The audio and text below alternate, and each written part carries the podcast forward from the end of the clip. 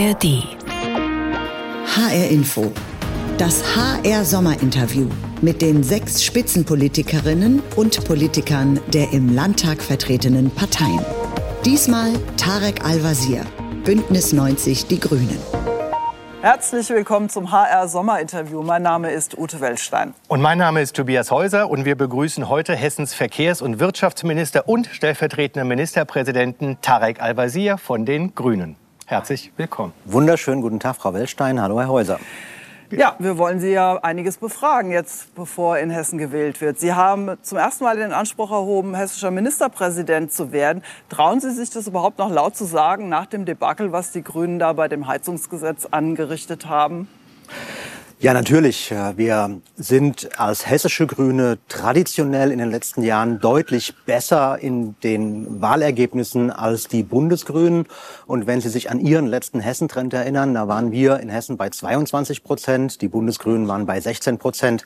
Jetzt sind die Bundesgrünen im Deutschlandtrend bei 15 Prozent. Dann warten wir mal ab, äh, was beim nächsten Hessentrend rauskommt. Und der Wahlkampf beginnt ja jetzt erst. Und ich habe ein gutes Angebot für die Hessinnen und Hessen.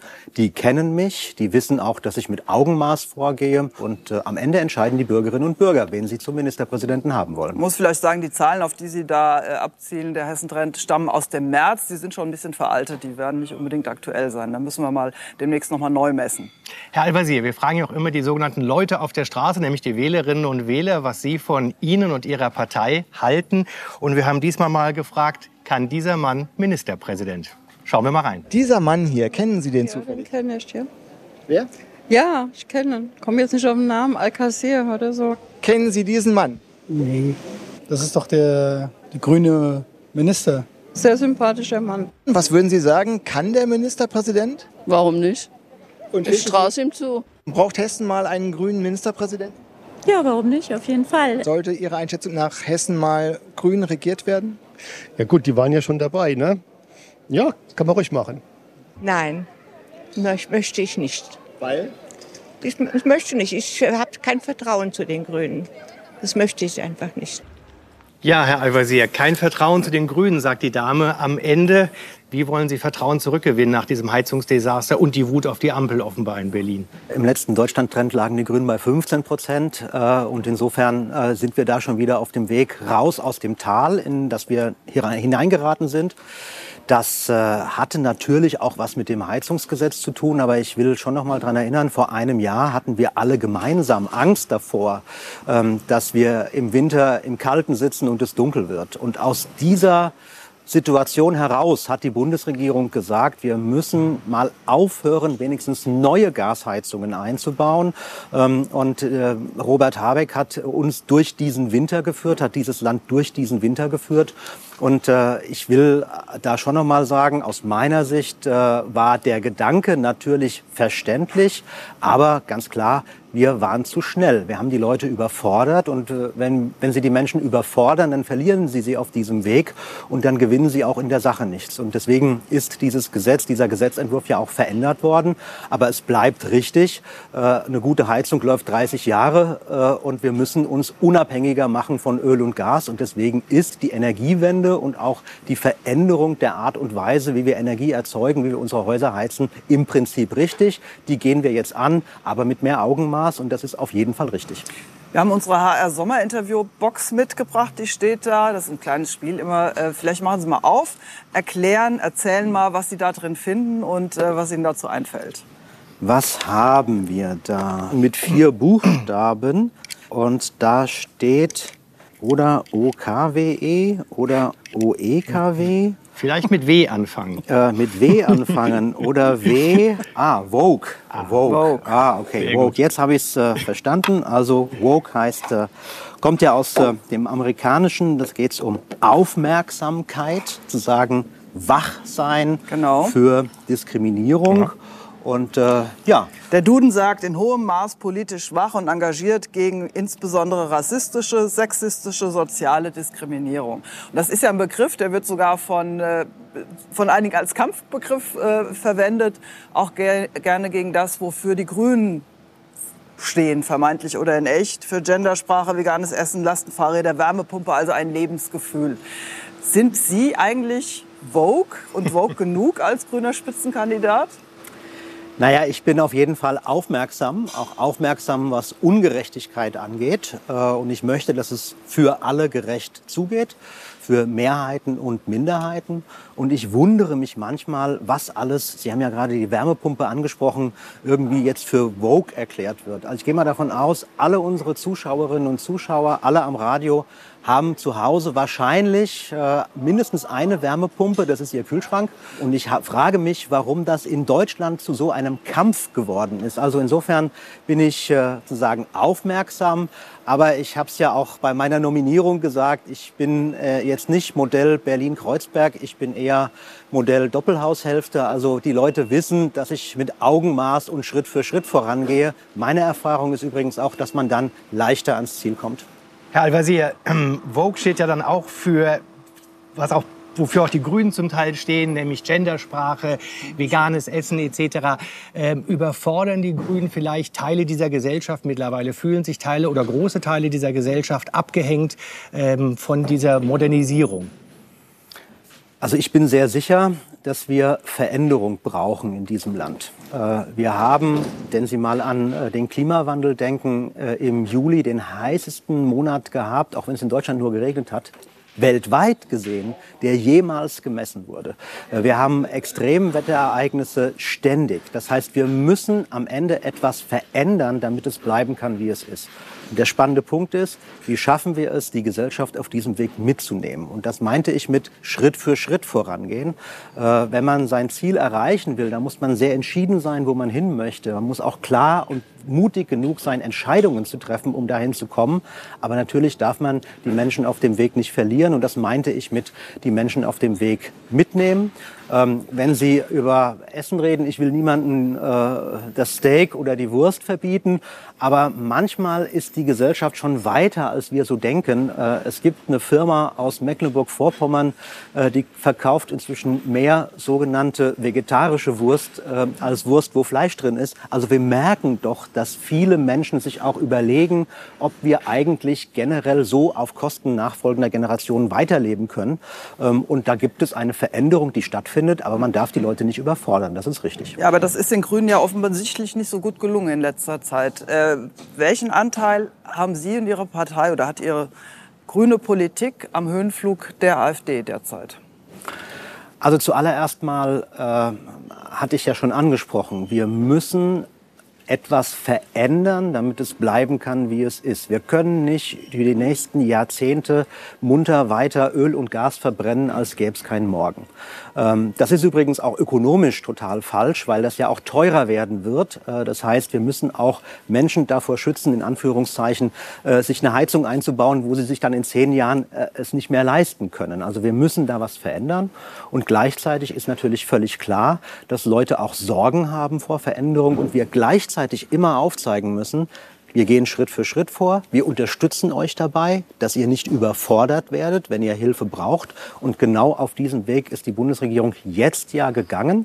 Es stimmt, es war am Anfang zu ambitioniert, es war zu viel auf einmal, aber das kam eben aus dieser Angst im letzten Jahr heraus, weil uns Putin den Gashahn abgedreht hat dass wir sozusagen nicht so weitermachen. Sie weichen aber jetzt ein bisschen der Frage aus, welchen Anteil Sie an dem AfD-Erfolg haben. Nein, ich glaube äh, sozusagen am AfD-Erfolg, der ja glücklicherweise bisher nur Umfragenhöheflug ist, wollen wir mal schauen, wie am Ende ein Wahlergebnis ist, hat äh, die Gesamtperformance der Bundesregierung, so will ich das mal sagen, äh, einen großen Anteil, weil es am Ende natürlich vor allem darauf ankommt, miteinander zu regieren und nicht gegeneinander zu regieren. Und wenn man am Ende als Bürger oder Bürgerin das Gefühl hat, die beschäftigen sich nur noch miteinander und gar nicht mehr mit den eigentlichen Problemen, dann wird man sozusagen ärgerlich. Gleichzeitig kann ich aber auch die Bürgerinnen und Bürger nicht aus der Verantwortung entlassen.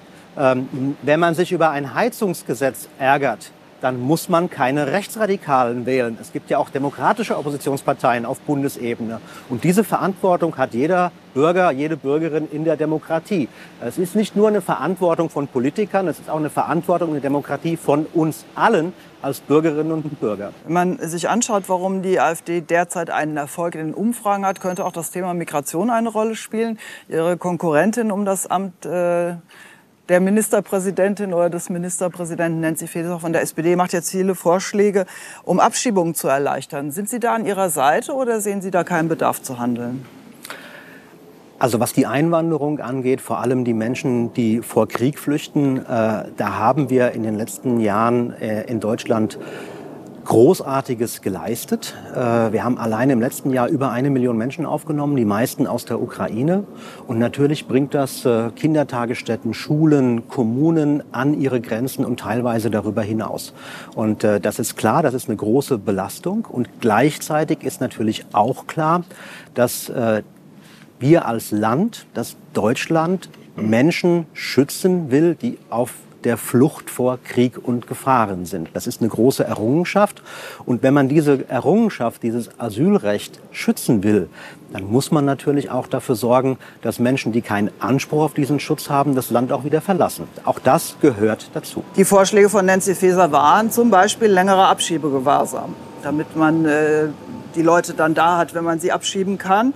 Äh, leichterer Zutritt zu Sammelunterkünften. Würden die Grünen dem zustimmen? Würden Sie dem zustimmen? Es wird auf Bundesebene diskutiert. Äh, aus meiner Sicht ist völlig klar, wir wollen ein Land bleiben, was offen bleibt für die Menschen, die Schutz brauchen. Äh, darauf können wir auch stolz sein. Wir müssen gleichzeitig in der EU dafür sorgen, dass die Lasten fair verteilt werden zwischen den unterschiedlichen europäischen Ländern. Und ja, wir müssen auch dafür sorgen, dass Menschen, die diesen Schutz nicht brauchen, die kein Bleiberecht haben, das Land auch wieder verlassen. Das gehört alles zusammen. Jetzt haben Sie allgemein geantwortet, aber nicht auf die Frage, ob Sie den längeren Abschiebegewahrsam und den besseren Zutritt zu Sammelunterkünften unterstützen würden? Ja, das sind ja Debatten, die auf Bundesebene gerade geführt werden. Und äh, ich bin zwar für alles irgendwie verantwortlich, aber da bin ich mal gespannt, auf was die Bundesregierung sich am Ende einigt. Aus meiner Sicht äh, gehört am Ende alles zusammen. Herr Al-Wazir, wir stehen vor der Aufgabe oder Sie, das Land zukunftsfähig zu machen und die Leute dabei auf diesem Weg nicht zu verlieren. Wir haben mal gefragt, was verbinden Sie mit den Grünen? Was haben die Grünen eigentlich in Hessen erreicht und brauchen wir sie? Hören wir mal rein.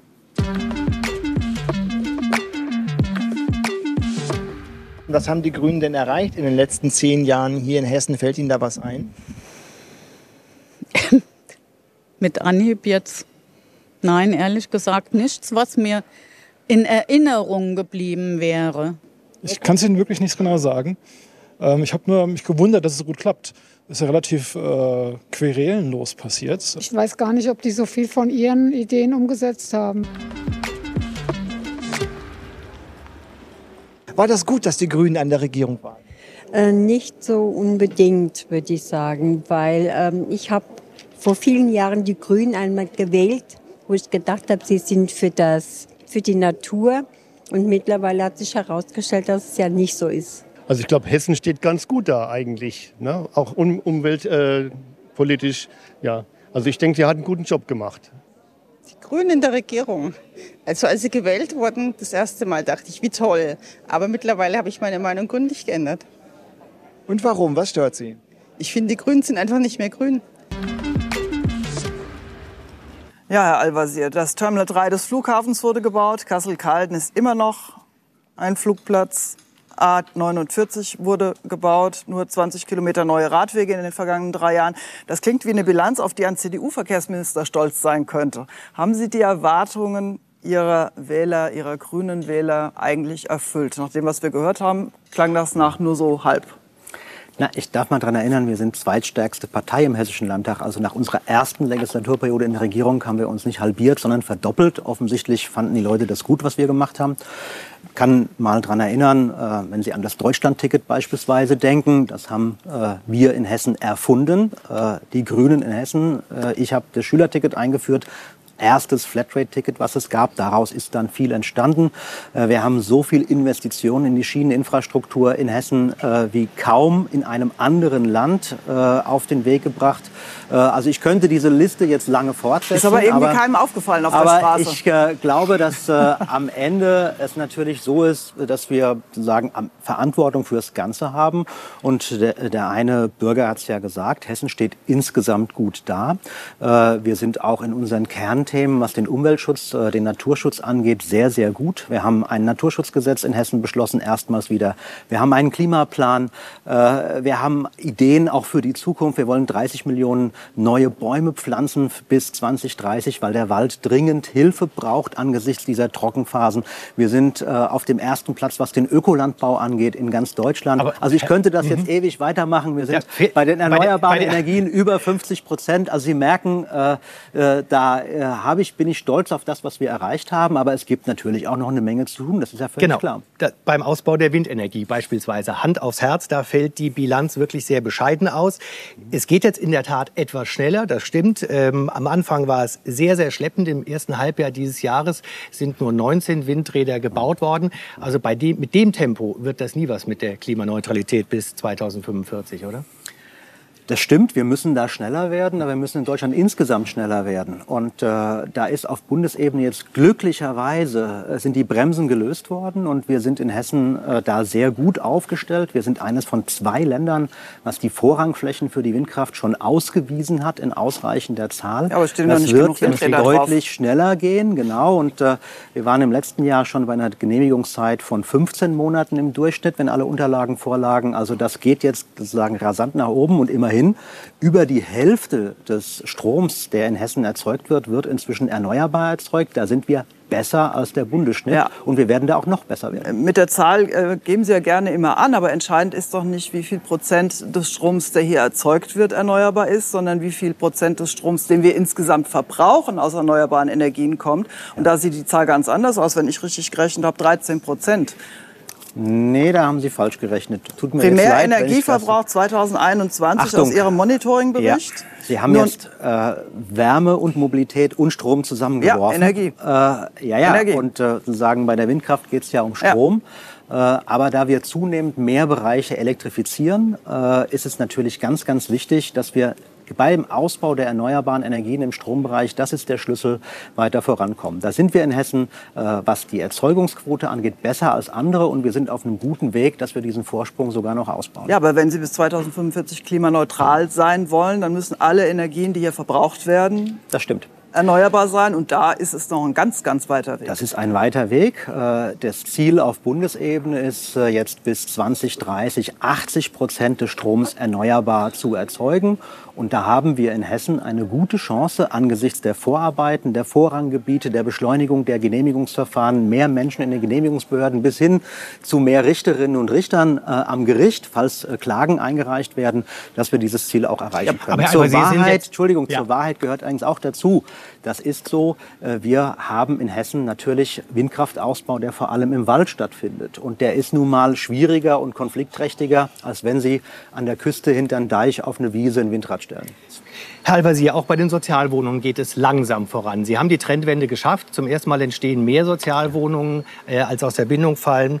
Ähm, allerdings gemessen an Ihrem Koalitionsvertrag, in dem Sie angekündigt hatten, 22.000 neue Sozialwohnungen zumindest anzustoßen, nicht zu bauen, da sind Sie Lichtjahre von entfernt tatsächlich.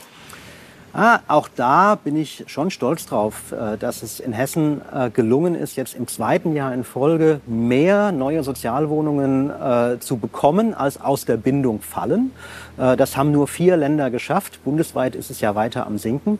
Aber es stimmt, wir müssen da weiter uns anstrengen. Mein Vorschlag ist zum Beispiel an diesem Punkt für die Zukunft längere Bindungen zu haben, also wirklich eine Sozialwohnung dann für 50 Jahre auch als Sozialwohnung zu haben.